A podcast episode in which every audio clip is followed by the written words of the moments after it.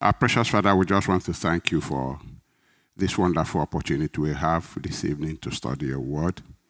We are so grateful that we prayed about this moment, and we know that you have answered our prayers. So we give you thanks for what you do tonight. In Jesus' name we pray. Amen. So we want to go straight away right into the study of the book of Ephesians. This is part one of the study of chapter 4, because we can't finish chapter 4 today. Let me say from the start that some of the definitions and some quotes that we're going to use here came from Enduring Word Bible Commentary by David Guzik. Enduring Word Bible Commentary by David Guzik. Some of the definitions and some of the quotes are going to come from there. So, introduction now to the Ephesians chapter 4. So, Paul, after writing in the first three chapters and explaining God's plan for both Jews and Gentiles through Jesus Christ, how that we have received a new life and have his presence in us, we are now equipped by God to live the new life in Christ, to live our new nature out. So Ephesians 2:10 says, "For we are God's masterpiece. He has created us anew in Christ Jesus, so we can do the good things he planned for us long ago." We are God's masterpiece. He has created us anew in Christ Jesus, so we can do the good things he planned for us long ago. So we have been created so that we can live this new life in Christ. So this new life is not really to earn God's love, but because his love has given us the ability and the privilege to be partakers of the divine nature in Christ. Jesus, to live the life that Christ gave us. Since we have a new nature, then Paul is urging us to live it out. We do not live this new life to be loved by God. We live that way because he created us anew in Christ so that we can live that way. The purpose is never to earn God's love. No, he loved us while we were yet sinners. He just did not start loving us all of a sudden because we have started impressing him. So, when we do not embrace him, he stops loving us. And when we embrace him, he loves us. That's not God's love. That will be very inconsistent with Scripture that revealed that he loves us, not because we are good, but because he is good. God is, by nature, is love and merciful and compassionate. Even our living this new life willingly is in response to his love for us. We love him back and desire to please him. It's in response to his love for us. We love him back and desire to please him because we want to. We want to, not because we have to. He does not manipulate anybody into pleasing him with traits of this and that, no. It has to come from love, the heart of love for him. He said, if you love me, then that you do what I say. Then we do not, if we are doing it on that truth, then we do these things, but not from our heart. Same way it works in the natural. Once we hear a lover's voice, everything changes. Even people can notice that you will be so willing to go the extra mile to meet them and hang out and do what pleases them because you want to, not because you have to. They say the road to a lover's house is always short. So Paul is saying we should live this new life, not to earn God's love. No, but because he has created us like that in Christ Jesus. So in chapter 4, we go to chapter 4, verse 1. "Therefore I, a prisoner for serving the Lord, beg you to lead a life worthy of your calling, for you have been called by God." Let's just look at this verse 1. Paul starts with his declaring that he's a prisoner for serving the Lord. The reason he was thrown into prison is because he's serving the Lord. And number two, he has dedicated his life to serving the Lord. So he said, I'm a prisoner for serving the Lord. And secondly, he gave his life completely to serving the Lord. And then there is something I want to point out here. We ourselves are really in this same position. We should see ourselves as people who are willing prisoners to Christ, so to say. Not because he imprisoned us, because we willingly submit to him and we endure hardship for his name's sake. We endure hardship for his name's sake. So, we need to follow Christ regardless of what is happening to us. We can't be fair-weather followers. Paul said, I was in prison for serving the Lord. Why? Because he too considers himself a prisoner of the Lord. So he wasn't complaining or murmuring. So in Isaiah 53 verse 6, we see what the initial problem was, is because all of us were doing our own thing. So we didn't care about God's own thing. So in Isaiah 53 verse 6, he says, all we like sheep have gone astray. We have turned everyone to his own way. And the Lord had laid on him the iniquity of us all. All of us like sheep have gone astray. So, and we went in our own way. So the new call is to come back and to walk in his own way. And forget your own way, because that's what put us all in trouble. So that's why the call to be a prisoner of Christ is very important. It's not because he's putting us in prison, because we want to really follow him. We want to commit to following him regardless of the difficulty that comes our way, because that's the only way. That's the only option, because like I said, we're all going our own way, and that put us all in trouble. Now the call is to come and be led by his Spirit so that we walk in his own way. So you can now see why Ephesians 5:17 says, wherefore be not unwise, but understanding what the will of the Lord is. So when you are not caring to understand what the will of the Lord is, you will not be wise. Thank you. You will not be wise at all. Why? Because the problem before was that we all of us like sheep, went astray. We have turned everyone to his own way.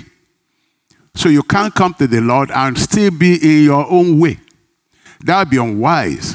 That's why the Holy Spirit said, you can't be following your own way again. You have to, when you come here now, you have to find out what the will of the Father is.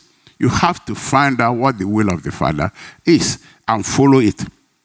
You know. So secondly, it is unwise to seek our own will and continue in what Isaiah said. Everyone turned to his own way, because of our own we can do really nothing. So all the things that we do that is our own way and our own will is us building them. And except the Lord builds, we're just wasting our time.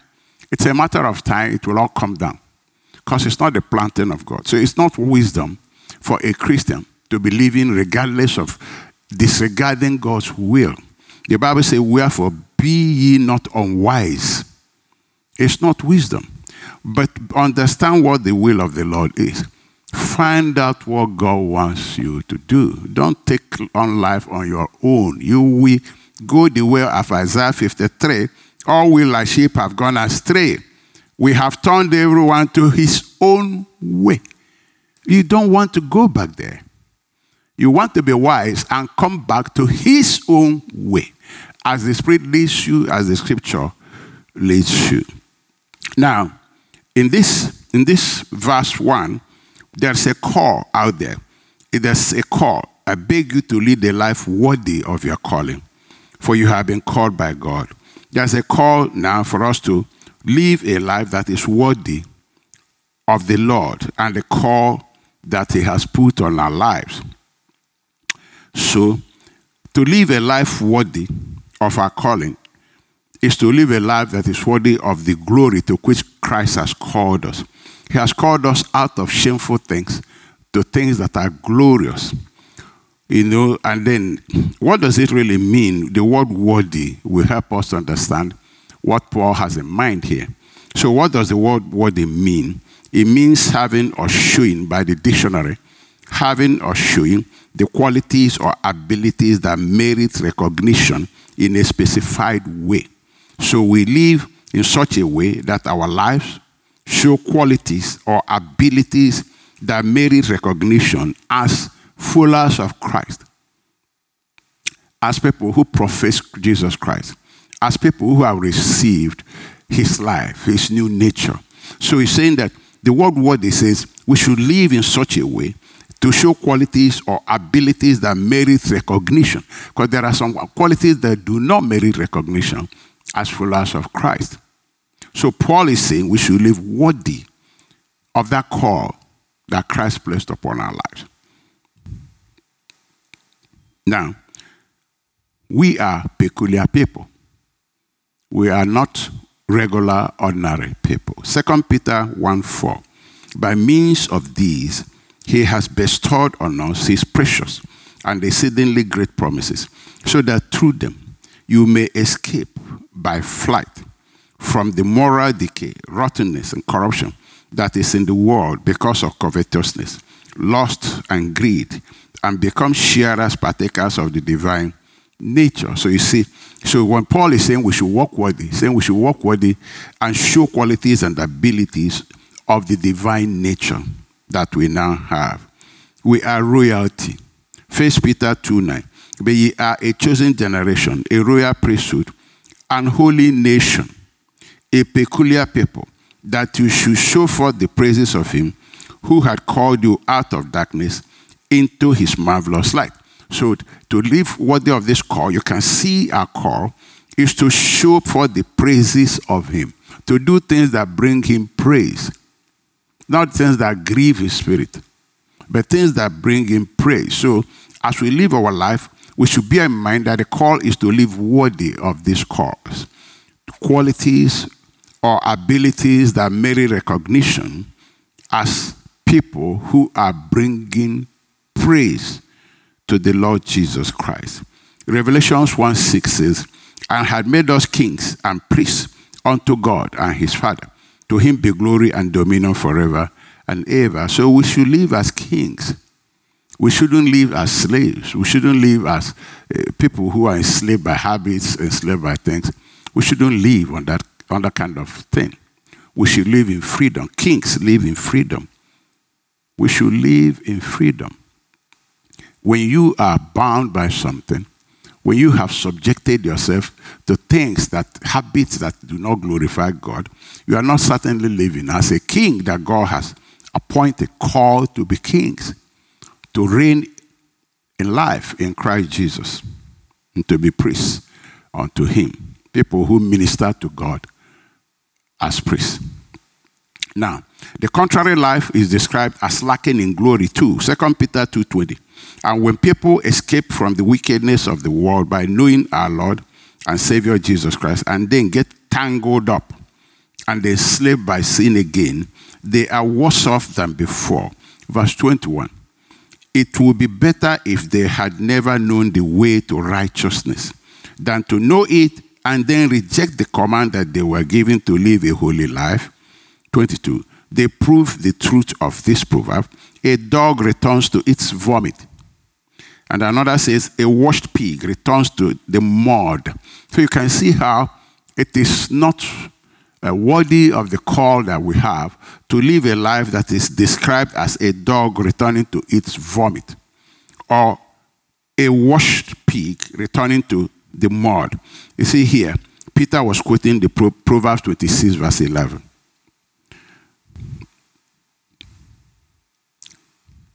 So you can see why Paul is calling us to live worthy of our call, and not to live in the mud of this world, to live and go back to the vomit.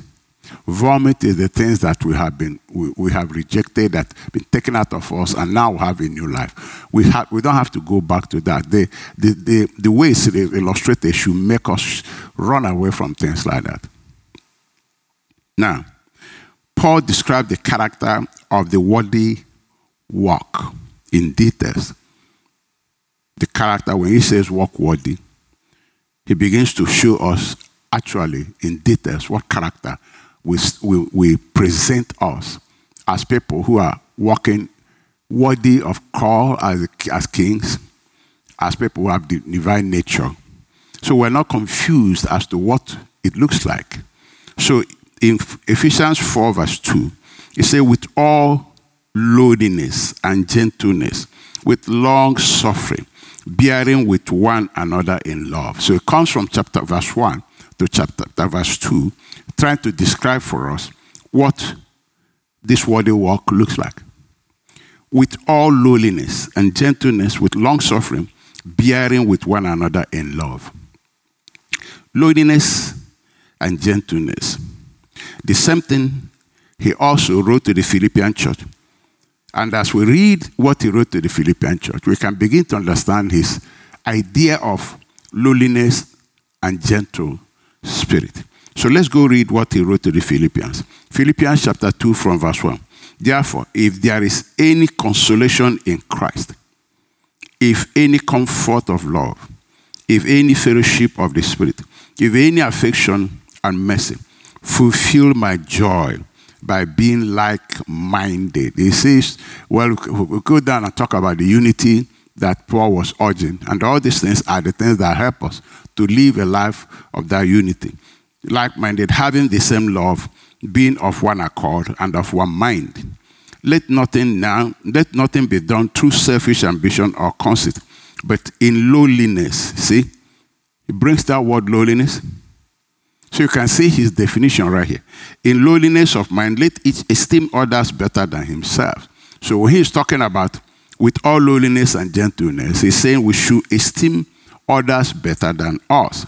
We should not exalt ourselves above other people. Verse 4, let each of you look out not only for his own interest, but also for the interests of others.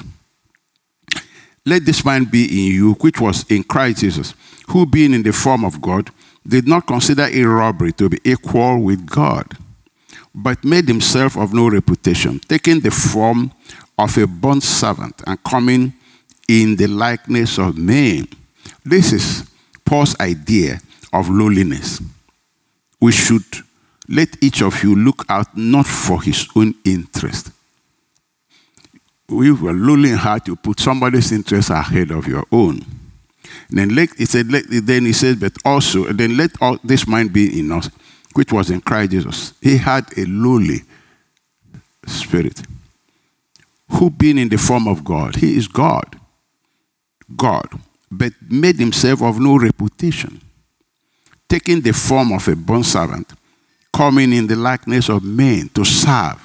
Said, I'm among you as he that serves. So you can see Paul is breaking it down to us to understand when he says, with all lowliness and gentleness, with long suffering, bearing with one another in love, we can understand it in details, what he's really talking about. Now, these qualities that he's mentioning, they are qualities that is of high price before God. 1 Peter 3:3, whose adorning, let it not be that outward adorning of plaiting the hair and of wearing of gold, but of putting on of apparel, but let it be the hidden man of the heart, which is the new man, the new nature, in that which is not corruptible, because it's a spirit being. Even the ornament of a meek and quiet spirit. Meek, lowly, meek and quiet spirit, which in the sight of God is of great price. So you see, the Holy Spirit calls it an ornament. It's a dressing, spiritual dressing, that God prizes high, an ornament. You know, I've been thinking, there's this one sister that I've been really listening to the things she's saying. She hears God very well and has communion with God, conversation with God all the time. So I've been wondering in my spirit how she developed to this point. But I realized something, that when we live a life that grieves the Holy Spirit and quenches him, we're not going to have this kind of intimate communication with him. It's going to hinder it. is going to hinder it, and we're going to be losing. So enduring word that I told you, you know, that some definitions come from them, says this, that lowliness is not a pushy desire to defend our own right. Exactly what Paul wrote to the Philippians. Not a pushy desire to defend our own rights. Now, he said to the Philippians, but in lowliness of mind, let each esteem others better than himself. So it's not a pushy desire to defend our own rights. So you don't have to fight over because you think they denied you your right or said something wrong about you. He says it's not a pushy desire to defend our own rights and advance our own agenda. It means we can be happy and content when we are not in charge, when we are not in control or steering things our way. When things are not going our way, we can be content, we can be happy. Actually, that's quality that is needed for unity, really. In the family, everywhere. Now, let's go back to Philippians, where Paul wrote Philippians 2, he said, verse 3, let nothing be done through selfish ambition. Selfish ambition is everything must come my way. My way is the highway. I have the superior wisdom. And then he says, but in lowliness of mind, let each esteem others better. Then he said, if you prefer somebody else, you give somebody a chance. So if you are not in charge, then you celebrate those who are in charge and walk with them. It's called lowliness of mind.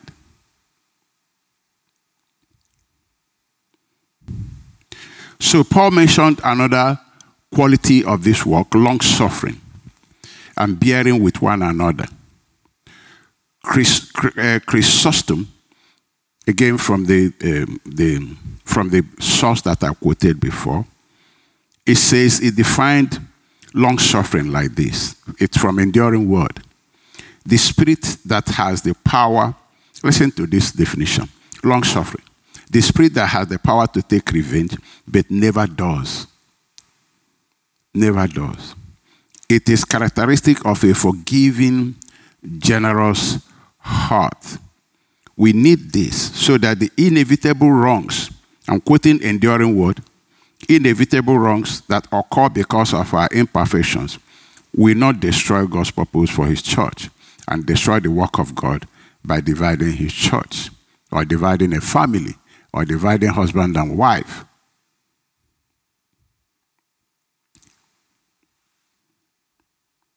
So another charge that Paul gave to the church is from verses 3 to 6. See, the first one, he said we should live worthy of this call.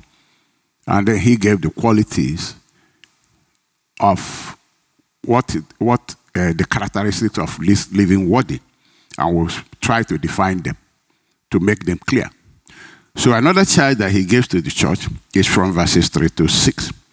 Endeavoring to keep. They say to create, but to keep. If you are keeping something, it's something that is there already. Endeavoring to keep the unity of the Spirit. This is not physical. Unity of the Spirit in the bond of peace. Endeavoring to keep, you keep something that's there already. Keep it. Don't destroy it. Unity of the Spirit in the bond of peace. There is one body, one Spirit, just as you were called in one hope of your calling, one Lord, one faith, one baptism. Verse 6, one God and Father of all, who is above all and through all and you and in you all. Now, note that it's talking about spiritual unity. And we did not create this unity. Christ did. God did it in Christ already. Our call here is to recognize it and keep it. God wants us to simply recognize this unity and keep it and maintain it. We need to recognize that we are one body, because he began to tell us how we are one. Recognize that we are one body. He says because that's one body. We are one body, united around one faith, that is in Christ Jesus, through which all of us became part of this body, we have one God and one Father and one family. So we should recognize this and keep these truths and let it guide us in relating with one another. To keep the spirit, the unity of the spirit.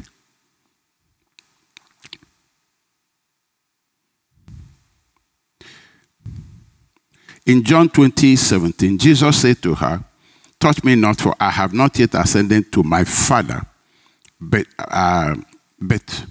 go to my brethren and say unto them, I ascend unto my Father now and your Father, and to my God and your God." So now, Paul is saying we have the same Father, one God, one Father. He says, this is your God, this is your Father. Paul is saying all of us belong to one God, one Father. We should recognize this and keep this sense of unity of the Spirit. We should recognize that all of us have one Father and one God. Galatians 6:10, "As we have therefore opportunity, let us do good unto all men, especially unto them who are of the household of faith." He said we are of the same family, household of faith. We must recognize that. Then Ephesians 2:19, "Now therefore you are no more strangers and foreigners, but fellow citizens with the saints of the household of God." Paul is saying we are one family, one Father, one God. We should recognize that and recognize that we all came to Christ through one faith in Christ. Our unity revolves around Christ, through which we all became part of his body. Unity of the Spirit. So this is a call to recognize that there are different people of different cultures, like the Jews and Gentiles in this world. And we worship in different languages and cultures, but are one in Christ, because we are united by one faith in Christ that made us all children of God. Now we have Chinese, we have Asians, we have Africans, we have South Americans. It's spread all over the world. And people worship Jesus in their cultures, in their language, in their music, in the way they know how to. If you go to my village, they worship in the local language. They worship the way they know how to. They don't have to speak English. And they dance in the local dance, the way they know how to. Every Christian should be proud of his culture. You don't have to copy somebody's culture. Because you function best in your mold. You function best in your mold. So Paul is saying that because we are different, we are going to be different, Jews, Gentiles, different people. But we coalesce around one fact, that we have one faith in Christ that brings us into the body. We have one God, one Father. Let's read it again, what it says. It says, "There is one body, one Spirit, just as you were called in one hope of your calling." The same hope we just described, he called us to glory, all of us. All of us were called to glory. There is one Spirit. We don't have two Holy Spirits. It's this one Spirit, the same Spirit of Christ, the same Spirit of God, and one body, which is the body of Christ. One Lord, who is Jesus. One faith. There are no two faiths to come into Christ. There's only one. And one baptism. One God and Father of all, who is above all and through all and in you all. It doesn't matter your culture. It doesn't matter the color of your skin. You don't have to be intimidated by anybody's color. You need to be proud of what God made you to be. So that's what Paul is telling them now. That, remember, his ministry was to the Gentiles.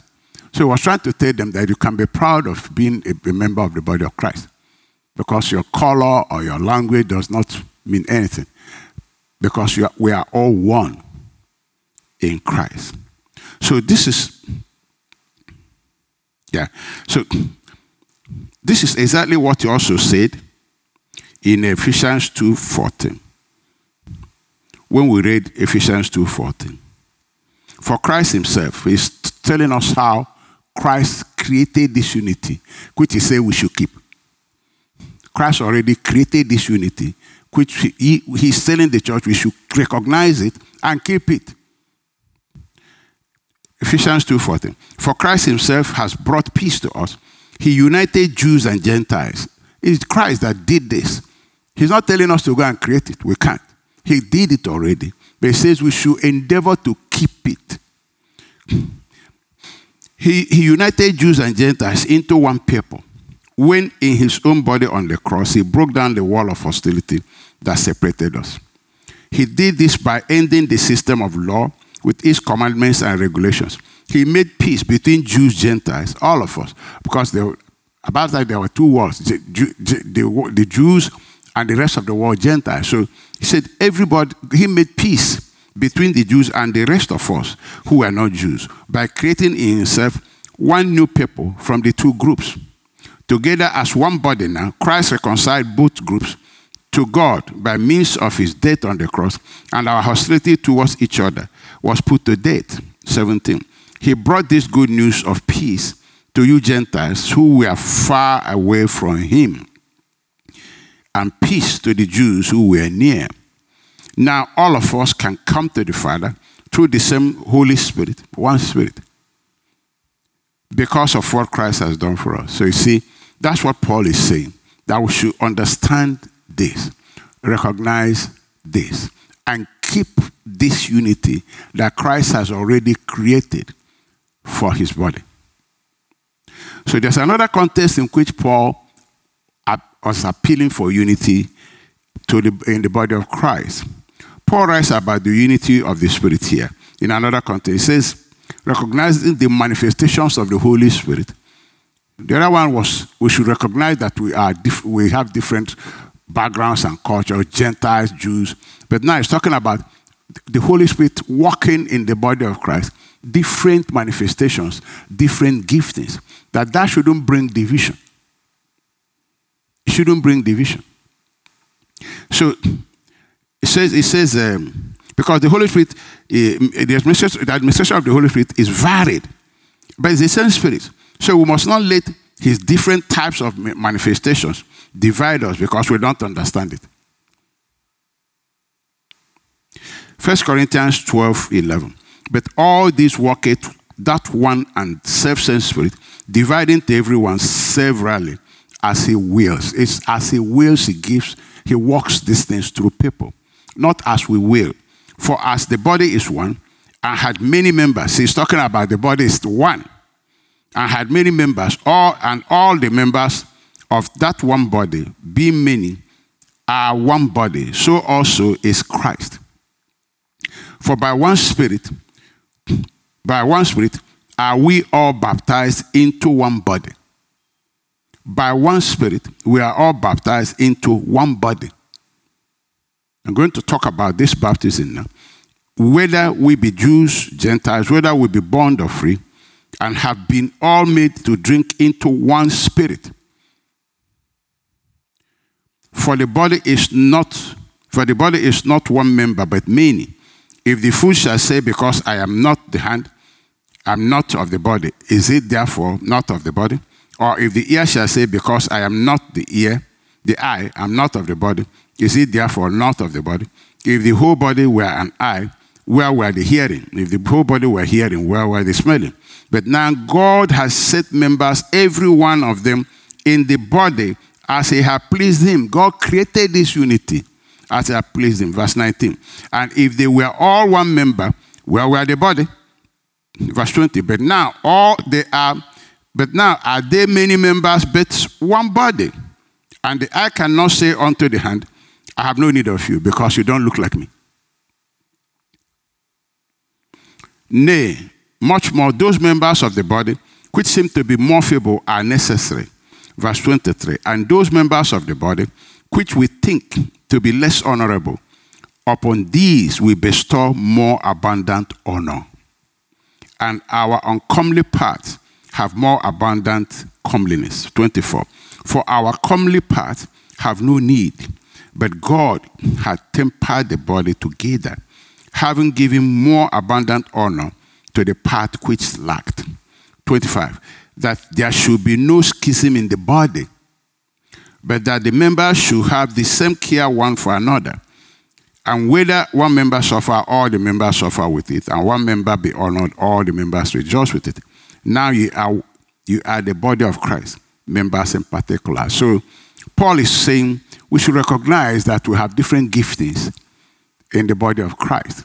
And we shouldn't, because somebody have a different gifting from you, you forget that you coalesce around the same faith in Christ. The same spirit that's working in him is working in you. Like Paul said, he said, it's the same spirit working in me is working in Peter and working in the apostles. So we must recognize that and make sure that we keep this unity that the Holy Spirit is urging us to keep. Now, but in these manifestations of the Holy Spirit, we need to sound some warning, because there is fake. There is fake. All that glitters is not good. But there is a way to recognize the fake. The fake will focus on a man. It will not focus on Christ. It will not focus on the grace of God. It will not focus on the gospel. It will not. It will focus on a human being and make a human being the Savior. And Jesus said, many will call me my name and saying, I am the one. I'm your Savior. I'm the anointed one. Now let's see example in Acts chapter 8 verse 9. But there was a certain man called Simon, who previously practiced sorcery in the city and astonished the people of Samaria, claiming he was someone great. See what I'm saying? Those ones that are fake gives the glory to man. They must end up promoting a man. 10. To whom they all gave heed, from the least to the greatest, saying, this man is the power of God. And they heeded him, because he had astonished them with his sorceries for a long time. But when they believed Philip, now Philip showed up. Philip showed up in town. Believed Philip as he preached the things concerning the kingdom of God and the name of Jesus Christ. Both men and women were baptized. Then Simon himself also believed. And when he was baptized, he continued with Philip and was amazed, seeing the miracles and signs which were done. Now, these ones who are doing these things, promoting the name of Jesus Christ, promoting the message of the kingdom, the gospel, not themselves. Nobody called them, nobody was calling them the great power of God. They never took such accolade. Now look at the real one. Here are some examples of the real ones. Acts chapter 3 verse 11. And as the lame man which was healed held Peter and John, all the people ran together unto them in the porch that is called Solomon's, greatly wondering. And when Peter saw it, he answered unto the people, ye men of Israel, why marvel you at this now? Or why look ye so earnestly on us, as though by our own power or holiness? We are not the great power of God. Peter did the disclaimer right here.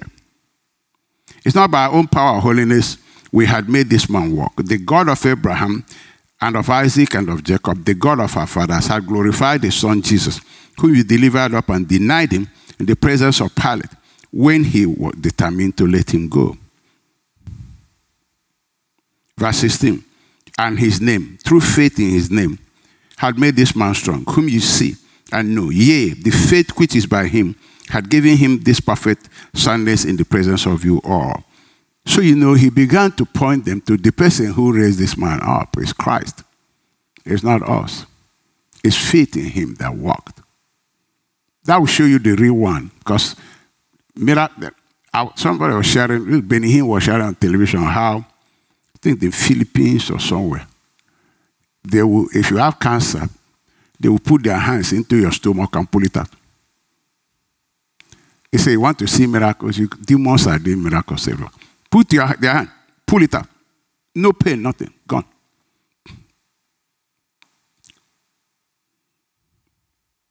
But that one does not glorify Jesus. They don't preach Christ Jesus there. So it's not the Spirit of God. Now let's see another example. Acts 14:8. While they were at Lystra, Paul and Barnabas came upon a man with crippled feet. He had been that way from birth, so he had never walked. He was sitting and listening as Paul preached. Looking straight at him, Paul realized he had faith to be healed. So Paul called to him in a loud voice, "Stand up." And the man jumped to his feet and started walking. When the crowd saw what Paul had done, they shouted in their local dialect, "These men are gods, so a human form." Verse 12. They decided that Barnabas was the Greek god, Zeus, and that Paul was Hannes, since he was the chief speaker. Now the temple of Zeus was located just outside this town. So the priest of the temple and the crowd brought bulls and wreaths of flowers to the town gates, and they prepared to offer sacrifices to the apostles. You see, miracles will make people easily think you are God. And people can worship human beings just that cheap. Easily. Verse 14. But when Barnabas and Paul heard what was happening, they tore their clothing in dismay and ran out among the people shouting, "Friends, why are you doing this? We are mere human beings." Look at Paul. Peter said it's not our power, it's not our holiness. Paul said we are mere human beings. We didn't do this. We couldn't heal you, nothing. We are mere human beings, just like you. We have come to bring you the good news. Come to preach Jesus here, that you should turn from these worthless things and turn to the living God who made heaven and earth, the sea and everything that is in them. So you can easily notice if it's God, you will know, because Jesus will be exalted. The gospel will be exalted. People will be told that this is Christ doing this thing. This is Jesus doing this thing. Men will take themselves away because there is no man who can heal you. No human being can do anything except the Spirit of God does it. Nobody. And if Jesus does it, he's still the God, our healer. He's still the God, our healer. If God does miracles, we should give him all the glory.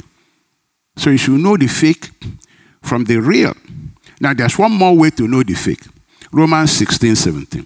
"Now I beseech you, brethren, mark them which cause divisions and offenses contrary to the doctrine which you have learned, and avoid them." These people who preach contrary doctrines, doctrine that promotes wrong, doctrine that focuses on man and not Christ and his grace.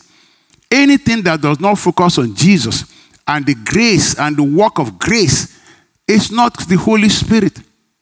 It's not. "Now I beseech you, brethren, mark them which cause divisions and offenses contrary to the doctrine which you have learned, and avoid them." Paul was strong talking about the doctrine that he preached.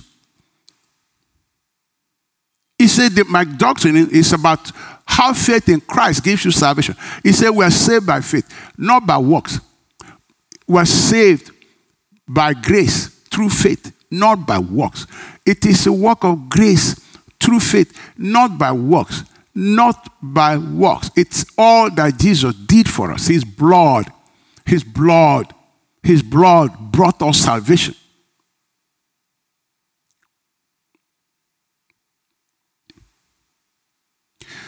So Romans 16:18, "For they that are such serve not our Lord Jesus Christ, but their own belly," they are selfish people, "and by good words and fair speeches, they deceive the hearts of the simple." Though they can be very flamboyant in talking, and they can be charismatic.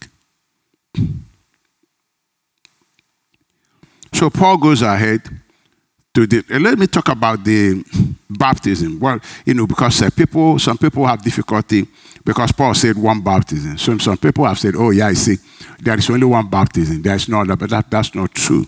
That's not what he was saying. In Acts chapter 8:16, we can see water baptism. "And as they went on their way, they came unto a certain water, and the eunuch said, 'See, here is water. What doth hinder me to be baptized?'" 37. "And Philip said, 'If thou believest with thy heart, thou mayest.' And he answered and said, 'I believe that Jesus Christ is the Son of God.' And he commanded the chariot to stand still, and they went down both into the water, both Philip and the eunuch, and he baptized him. So this water baptism is valid. So when Paul is talking about one spirit, one baptism, it's not saying that we don't have other baptisms. There is baptism in the Holy Spirit. What he's talking about is what we already read. We read it, we're being baptized into Christ. When we read in Ephesians, I think so. Acts chapter 3, I believe so. No, not Acts.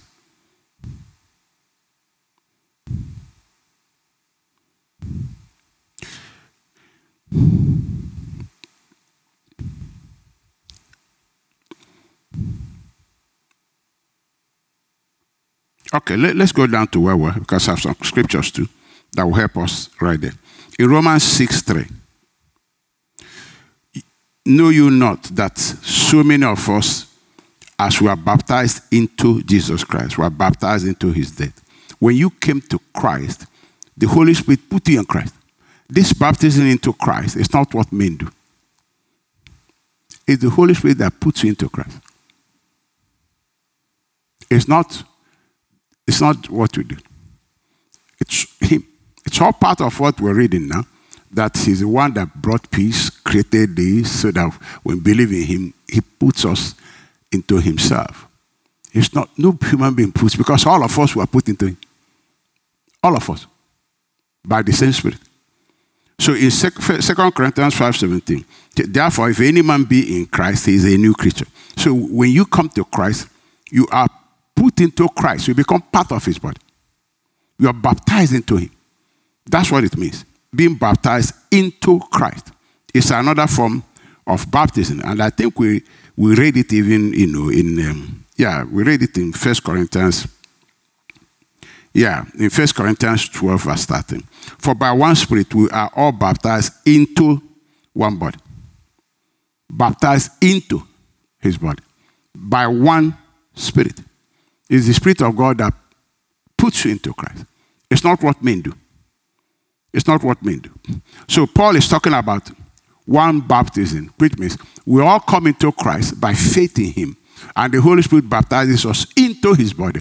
All of us, is the same process for everybody. That's what he's saying. So now let's talk about verses 7 to 11.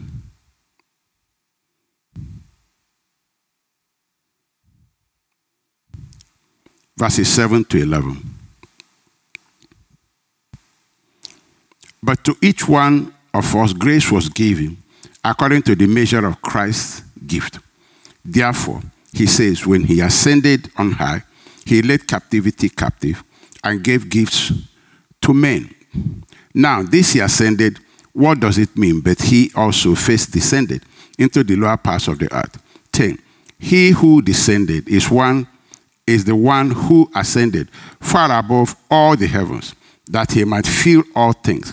And he himself gave some to be apostles, some prophets, some evangelists, some pastors, and teachers.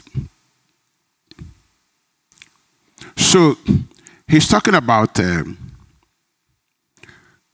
gift that Christ gave to the church when he ascended. And in this place, he's talking about leading captivity captive, referring to the Christ's victory over the things that kept us captive to. So he said he gave gifts to the church. When he ascended, he gave gifts to the church. For he himself gave some to be apostles, some prophets, some evangelists, some pastors, and some teachers. He gave different gifts according to his grace. It is called gift. Nobody calls himself. And don't let people push you into ministry. We have a lot of junkyard of people who destroy themselves doing stuff like that. Don't let people push you into it. Let the Holy Spirit call you and put you where he wants you to be. Your giftings will be visible and people will recognize it. So look at Paul. Paul said in Galatians 1:15, but even before I was born, God chose me. See, God didn't wait for Paul to come here and be. Actually, he came here fighting Christianity. But he said, before I was born, God chose me and called me by his marvelous grace. Then it pleased him to reveal his son to me so that I will proclaim the good news about Jesus to the Gentiles. He said, he chose me while I was in my mother's womb, before I was born. He made the choice. So the Bible is saying that these callings are the gifts of grace. He himself gave some to the apostles, some prophets, some evangelists, some pastors, and teachers. The reason in verse 7, but to each one of us, grace was given according to the measure of God, Christ's gift. So you can't say, oh, don't think because you are this or that, that's why you are a pastor or you are this. No. It's because of his grace. God deals with us by grace, by mercy. So we never earn the calling of God. So we can't be proud about it. We can't be boasting about it. We didn't merit it. We can't be proud. It is at his discretion that he calls each one of us. But we are now equally responsible to carry out that call responsibly. It should be a sacred assignment that we carry out to honor him that gave it to us, and to respect him too, and to be grateful. It's an honor and an act of worship. It's an honor. It's an act of worship to serve Jesus. It's an act of worship to serve him. It's an honor to serve him. It's an honor to be. The Bible says, no man taketh this honor unto himself. It's an honor. The Holy Spirit called this honor. It's important. It's a sacred thing.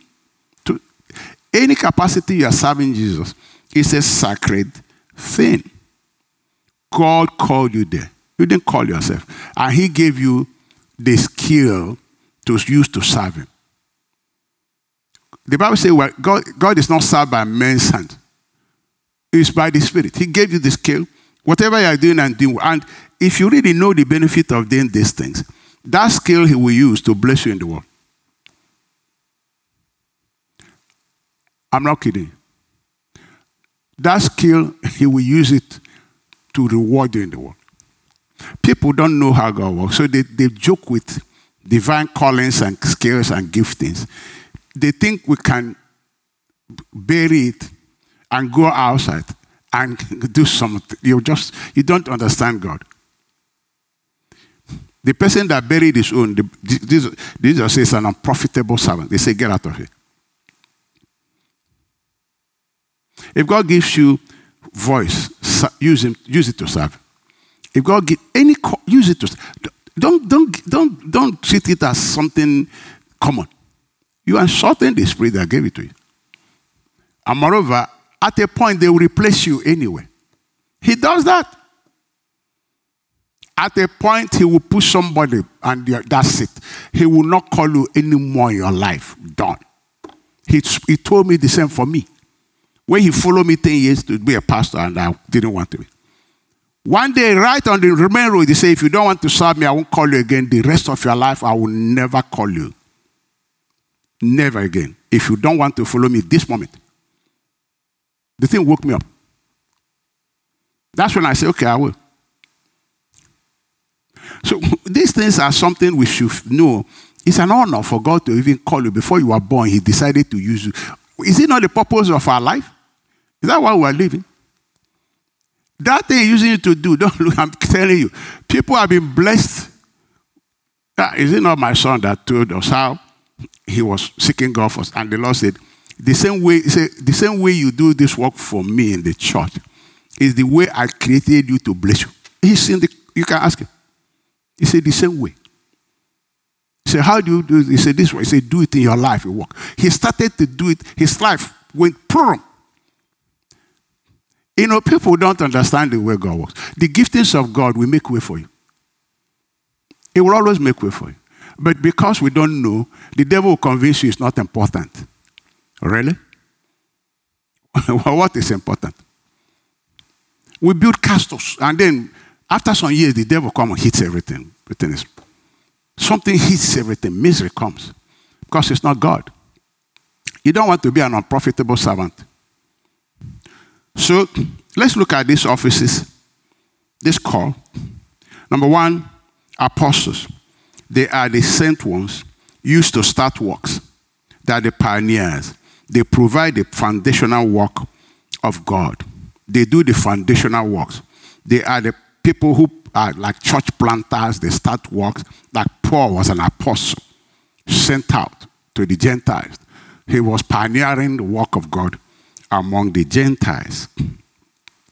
So, and apostles operate all the offices. Apostles operate as apostles, as prophets, pastors, teachers, evangelists. Because when you are pioneering, you don't have them now. You don't have them now. So when he's pioneering work, he's the pastor there now. He's the evangelist. He's the prophet. They don't have them. So he operates all of them. Because at the pioneering work, the new converts can't be all these things. So the apostle operates all of them efficiently. You know an apostle, if he's in a pastoral anointing, he's awesome. If he's teaching, it's awesome. If it comes to pioneering works, you see that gift of faith rise up. He begins to do bold things that is not natural. You can't copy him. You can't copy him. Gift of faith. Paul, they did everything to him. He said, none of these things move me. It's not going to bother me, my friend. I'll finish this thing. Apostolic calling, man. So the people that pioneer the works. Ephesians 2:20 says, and are built upon the foundation of the apostles and prophets. Jesus Christ himself being the chief cornerstone. So they build the foundation, the pioneering work of the kingdom of God. And the prophets are God's mouthpiece, who speak as they are inspired by the Holy Spirit. The Old Testament prophets, I want us to listen to this. The Old Testament prophets gave prophecies about the Lord Jesus Christ. They gave the foundational prophecies. Nobody spoke about Jesus before them. So the Bible says we are built upon the foundation of the apostles and prophets. They gave the initial pronouncements. The Holy Spirit spoke through them. So in John 1:45, Philip found Nathanael and said unto him, we have found him whom Moses in the law. When we talk of the law, he's talking about dispensation of the time of Moses. Moses in the law and the prophets did write. So they wrote about him. That they were the first to talk about. So that's why it's called the foundation of the prophets and apostles. They were the ones that talked about it. They were the ones that told us that a virgin will have a son, call his name Emmanuel. They spoke about Jesus. That's all they wrote about. But the New Testament prophet is also interpreting the mystery of Christ fulfilled in his life. The Old Testament prophets wrote about Jesus, what he would do. So it was fulfilled in his life when he came. So the New Testament prophet speaks about Christ, the fulfilled work from what the Old Testament prophets wrote. The New Testament prophet will take that and give you insight into that thing beyond what regular people will see.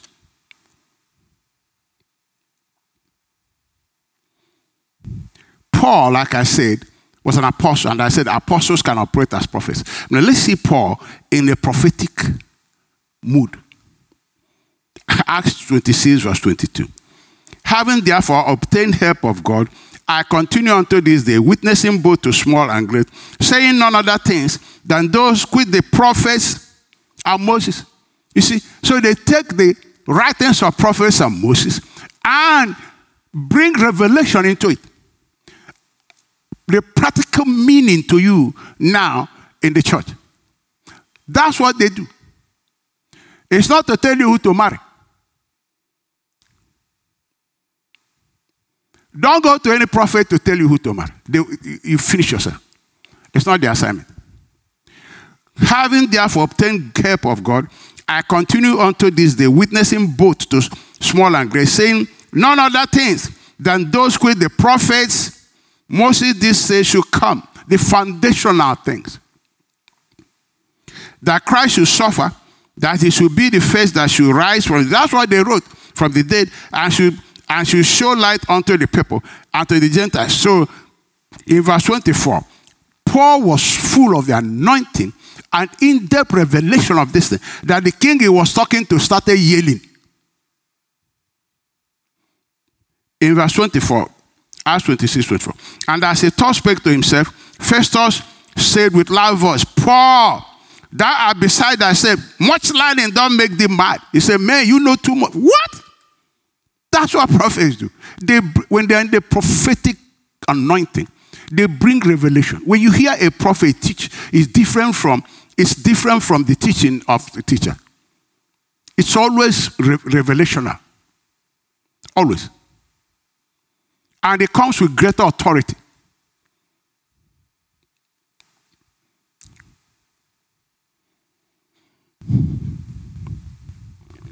Verse 25. But he said, I am not mad, though, most noble Festus, but speak forth the words of truth and soberness. 26. For the king knoweth of these things now, before whom I also I speak freely. For I am persuaded that none of these things are hidden from him, for these things was not done in a corner. King Agrippa, believest thou the prophets? Direct question. Do you believe the prophet? So you see, the prophet of the New Testament brings revelation out of the writings of the old prophet writers. Brings it. So he said, I don't speak anything else except what the old prophets have written. And I'm speaking it in revelation, under the anointing of the Spirit of God, in the prophetic office, to bring revelation from what they wrote and bring it into reality so you see what it means to you. He said, do you believe the prophets?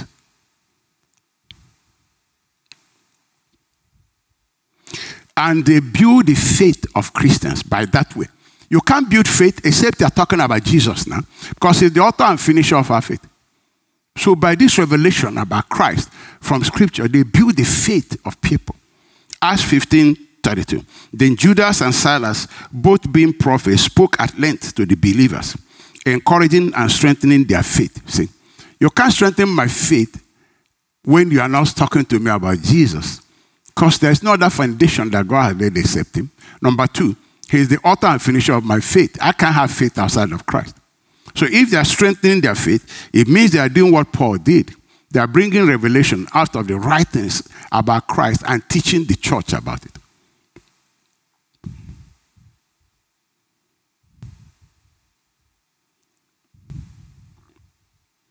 So they are not to guide you. They are not here to guide you. Look at John 10:27. My sheep hear my voice, and I know them, and they follow me. Every sheep of God should know his voice of the master and follow him. You say, how does it guide me? Read the Bible, follow the Bible. That word is lamp unto my feet and light unto my path. Follow it. Stop looking for, thou said the Lord. Stop looking for stuff like that. Prophetic word for where? Prophetic word, I just showed you what it is. When the prophets talk, this is what they do. They bring revelation of Christ. Interpret his life. So every Christian should know the voice of Jesus. That's how we are disciples now. Disciples follow now. We follow the shepherd. Let me show you an example. Acts 9:15. But the Lord said unto him, go thy way, for he is a chosen vessel unto me, to bear my name before the Gentiles and kings and the children of Israel. For I will show him how great things he must suffer for my name's sake. God said, I'm going to show him what he will suffer. But I'm going to send him to kings. We just saw him speaking to kings and Gentiles.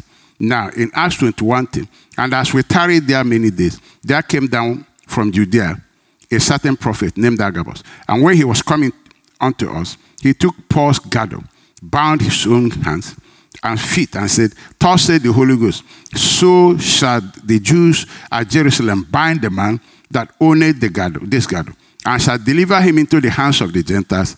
And when he heard these things, both we and they of that place besought him not to go to Jerusalem. Remember, God said, I will show him what he will suffer. Now God is showing him. God is saying this will happen to you. But the prophet didn't tell him to go or not to go. The Spirit just inspired him and said, he said, I'll show him what you suffer. Now the Spirit is saying, hey, this is what will happen. And you speak to kings. Through this process, he spoke to kings. He fulfilled what God said. He didn't go in a limousine. Verse 12, and when we heard these things, both we and they of that place besought him not to go to Jerusalem. Then Paul answered, "What me to weep and break my heart, for I am ready not to be bound only, but also to die at Jerusalem for the name of Jesus Christ." And when we could not be persuaded, we ceased, saying that the will of the Lord be done. And he went. Why? God says, I'm going to send you to kings, but you're going to suffer. I'll tell you what you're going to suffer. And God told him ahead of time. And the anointing was there to go. Gift of faith. So every sheep, including the prophet, everybody, must follow Jesus Christ. Now the evangelists, their calling is to preach the gospel with signs and wonders following. Acts 21:8. And the next day, we that were of Paul's company departed and came unto Caesarea, and we entered into the house of Philip the evangelist. So Philip is an evangelist, which was one of the seven, and abode with him. Philip is an evangelist. Let's look at his ministry. Acts 8:5. Then Philip went down to the city of Samaria and preached Christ unto them. That's what evangelists do. They don't come to church and be... their ministry is outside. Like Bonkay. You don't have to be as big as Bonkay. All these missionaries we have, they're evangelists. Preach Christ unto them, and the people with one accord gave heed unto those things which Philip spake, hearing and seeing the miracles which he did. That's the evangelist work. He preaches the gospel, confirms it with signs and wonders. Outside. Then pastors are the father of the church family, the shepherd under Christ, who teaches the word of God. He feeds them and cares for them like a father. 1 Timothy 3:2, a bishop then must be blameless, the husband of one wife, vigilant, sober, of good behavior, given to hospitality, apt to teach. The pastor must be able to teach. His main work is to feed the sheep, is to teach the sheep. Ezekiel 34:2, Son of man, prophesy against the shepherds of Israel. Prophesy and say unto them, thus said the Lord God unto the shepherd, woe be the shepherds of Israel that do feed themselves. they feed themselves. It's about what, pastor, give money, all those kind of things that's so popular now. They feed themselves. Should not the shepherd feed the flock? That's what God is asking. You eat the fat, and you clothe you with the woes. You kill them that are fed, but you feed not the flock. God says, woe unto you. That's not your rule. Eating the fat, man of God, that, whatever. So you should feed them. Jeremiah 23:4. And I will set up shepherds over them, which shall feed them. And they shall fear no more, nor be dismayed. Neither shall they be lacking, said the Lord. So the main work of the pastor really is to feed the sheep and to be the shepherd, a father. The pastoral anointing is totally awesome. Is to be the father. In every church, the pastor is God's shepherd. You can't enter a church and start doing what you like. If you say you're not doing it, that's it. When I go to a church, I ask the pastor, can I do this? If he says no, I don't try it, because I'm not the pastor there. God respects authority. He's the shepherd over that flock. I am not. You can't go to a church and be telling the pastor what to do. You're wasting your time. You are sending strange fire. If you don't know God, you're going to pay a price for it at that point. Then teachers. These are who explain the word. Teaching is to explain. Preaching is to announce. Teaching is to explain the word. They teach precept upon precept, line upon line. They organize their teachings and follow it line by line. You cannot just come and say, the Holy Spirit wants me to teach this. When you have been given an outline, you are out of order. You are violating the scripture for teaching. Isaiah 28:10. He tells us everything over and over, one line at a time, one line at a time, a little here, a little there, one line by line, organized. That's why Sunday school teachers, you must follow the outline. You can't be disorderly. The King James Version says, for precept must be upon precept, line upon line, orderly. Precept, you can't, they're teaching baptism of the Holy Spirit. You jump and say, the Holy Spirit told me to. It's not the Holy Spirit. You are confused. Line upon line, precept. And you have to prepare your lesson. Precept upon precept. The Bible says, 1 Corinthians 14:40, let all things be done decently and in order. You can't bring this confusion and say the Holy Spirit. It's not the God of confusion. Decently and in order. Precept, when if you say, hey, you are teaching baptism of the Holy Spirit, focus on it. When you people are done, they give you the next one. Precept upon precept. Praise the Lord. Let us pray.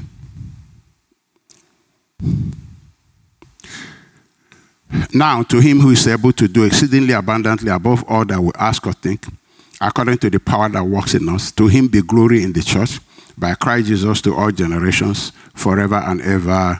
Amen.